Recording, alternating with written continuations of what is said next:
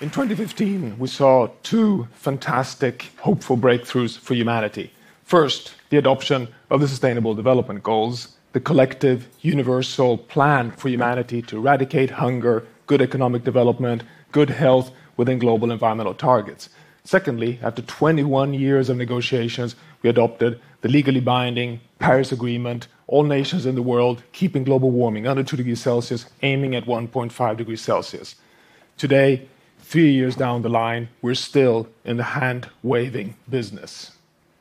Now I think it's time to step back one step and recognize that I wonder if the world leaders really knew what they signed at the General Assembly 3 years ago.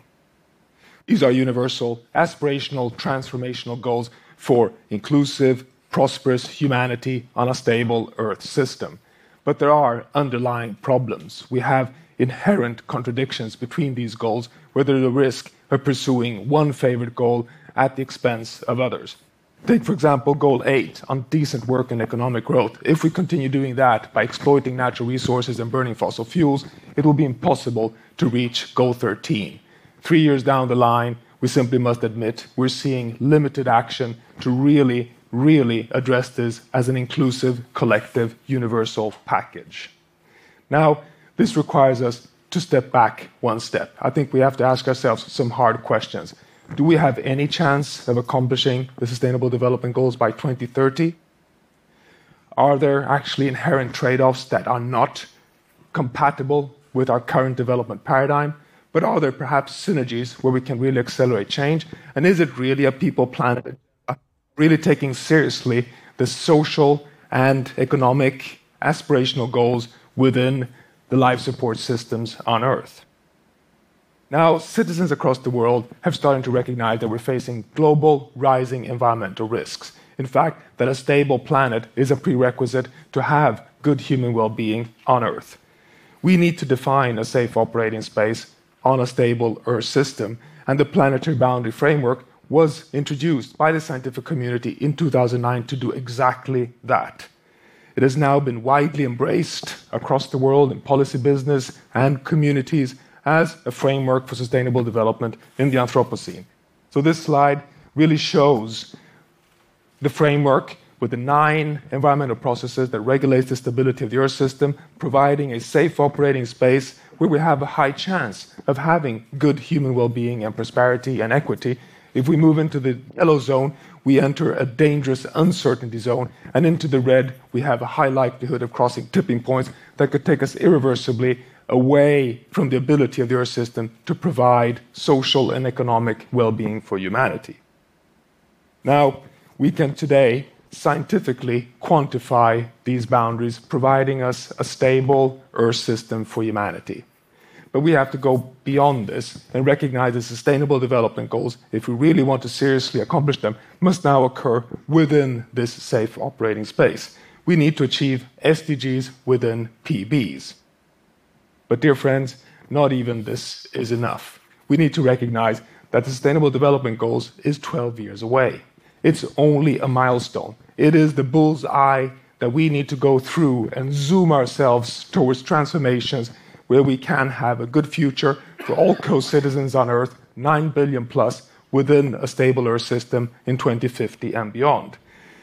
This is a quest.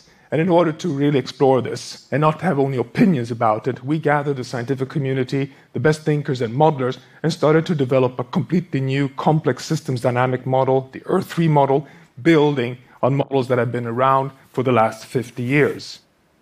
And here it is. This is a fantastic piece of work. This has a climate module, a biosphere module, a global economic model. It has algorithms. It has the whole room of fantastic accomplishments.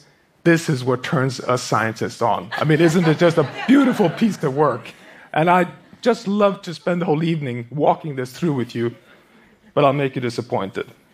I cannot do that. In fact, the only thing I can do with you is just to assure you that this is the first time it's done. Nobody has ever tried to really analytically combine the Sustainable Development Goals with planetary boundaries, and we were able to find patterns and really convergent trends that gives us a lot of confidence in our ability to now project economic development, resource use from water, food and energy, population growth, income per person, along these consistent and systemic pathways. So the first time we have a robust opportunity to really explore the futures of ability of attain the SDGs within PBs. Now, how do we do this? Well, look at this.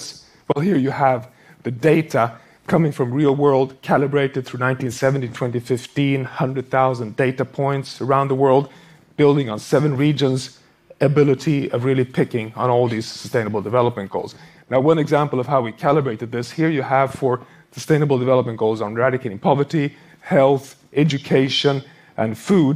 And here you have in the bubbles the 7 regions in the world, how they move up until 2015 in our empirical observations in relation to GDP per capita, giving these universal convergent trends, which enabled us to create regressions that could make us able to do simulations into the future, all the way until 2050, showing the ability along the lines here to attain the SDGs and the SDGs. Now, so this gave us the opportunity of doing several scenarios, testing different possible futures, business as usual, global transformations, investment schemes in business, different governance options, policies, finance, really to explore how can the future look like in our ability to attain the SDGs within PBs. And the results, I can tell you, really surprised us. And this will be the first time it's shown. It should actually not even be referenced outside of this room. Now, it actually is presented along 2 axes. The y-axis here shows our ability to stay within planetary boundaries. The higher up, the closer you are to the safe operating space. And the x-axis are the Sustainable Development Goals. The further to the right, the more of the SDGs we fulfill. We all want to be in the upper right-hand corner, the safe and just world for the future. Now, the point you see there is 1980. We were in a situation where we actually were in a safe operating space, but not meeting so many of the SDGs. Here's the trend up until 2015. So this is the conventional world, which is actually delivering on increasing number of SDGs, lifting millions of people out of poverty, but doing it at the expense of the safe operating space on Earth. Now, this is the scenario, business as usual, into the future. If we just move on as today, we will be able to deliver on some of the SDGs, but we'll do it at the expense of the stability of the Earth system. Now, what if we go faster on economic growth and really rely on 1% increase per year of income and an even tripling of the world economy by 2050. That would give us the following trajectory. We would, yes, go a little bit further on SDG accomplishments, but still at the expense of the risk of destabilizing the planet. But what if we really go harder?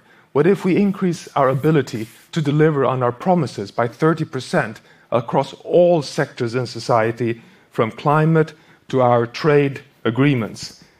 A harder scenario would take us a little bit better, but still we're failing on the SDGs and we are not accomplishing a safe operating space for humanity.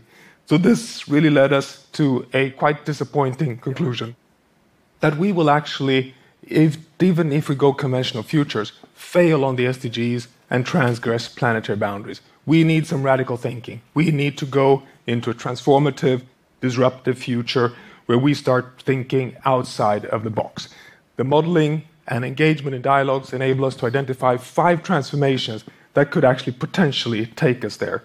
The first one is to cut emissions by half every decade along the scientific pathway to Paris, doubling investments in renewable energy, creating a global energy democracy, allowing us to meet several of the SDGs. The second is a rapid shift towards sustainable food systems, investing in 1% per year sustainable intensification, and really moving towards implementing and investing in solutions that we already have available today. The third is really to shift our development paradigm and learn from many of the developing countries that have moved very fast. What if we could have an economic growth such as in China while doing it within environmental parameters of an ecological civilization? Fourth, a redistribution of wealth. What if we could share the 10% richest could not allow themselves to amass more than 40% maximum of national incomes? A drastic redistribution of wealth, reforming the ability of equity across regions. And finally, fifth, a radical increase in more education, health, access to work, contraception, investing largely in women across the world, allowing us to deliver on SDGs on gender, equality, inequality, economics, and urban development. Now, if we would push ourselves across all these five, we tested this, and it would give us an amazing journey towards the safe and just operating space on Earth. It shows us that even with a conservative, empirically based, complex system dynamics model, we are at a state where we can actually think of transformations over the next 12 years and beyond that can take us up into the safe operating space and deliver on aspirational social and economic goals. This is actually quite uplifting, despite the fact that we're not moving along this trajectory. So in summary, we now, 3 years into the operational delivery on the SDGs, must draw a line and conclude that we're not delivering on our promises. And not only that, we're eroding the risks of future generations having an even tougher ability because the risk of pushing the Earth system beyond tipping points. In fact, we are facing even a risk of a hothouse Earth where we will undermine and create geopolitical instabilities that could actually make life even more tough for billions of people on Earth. This, in all honesty, really scares me. But that's also why I'm standing here tonight, because the window of success is still open. The Earth system is still resilient.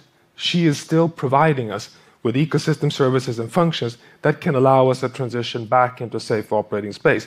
But we need radically different thinking. We need to see this as an incredible wake-up call, but also opportunity for transformative change, where we shift gears and really start thinking of the SDGs as a transformative agenda within a safe operating space on Earth. In other words, we can build a safe and just world. We just have to really get on with it. And let's do it. Thank you.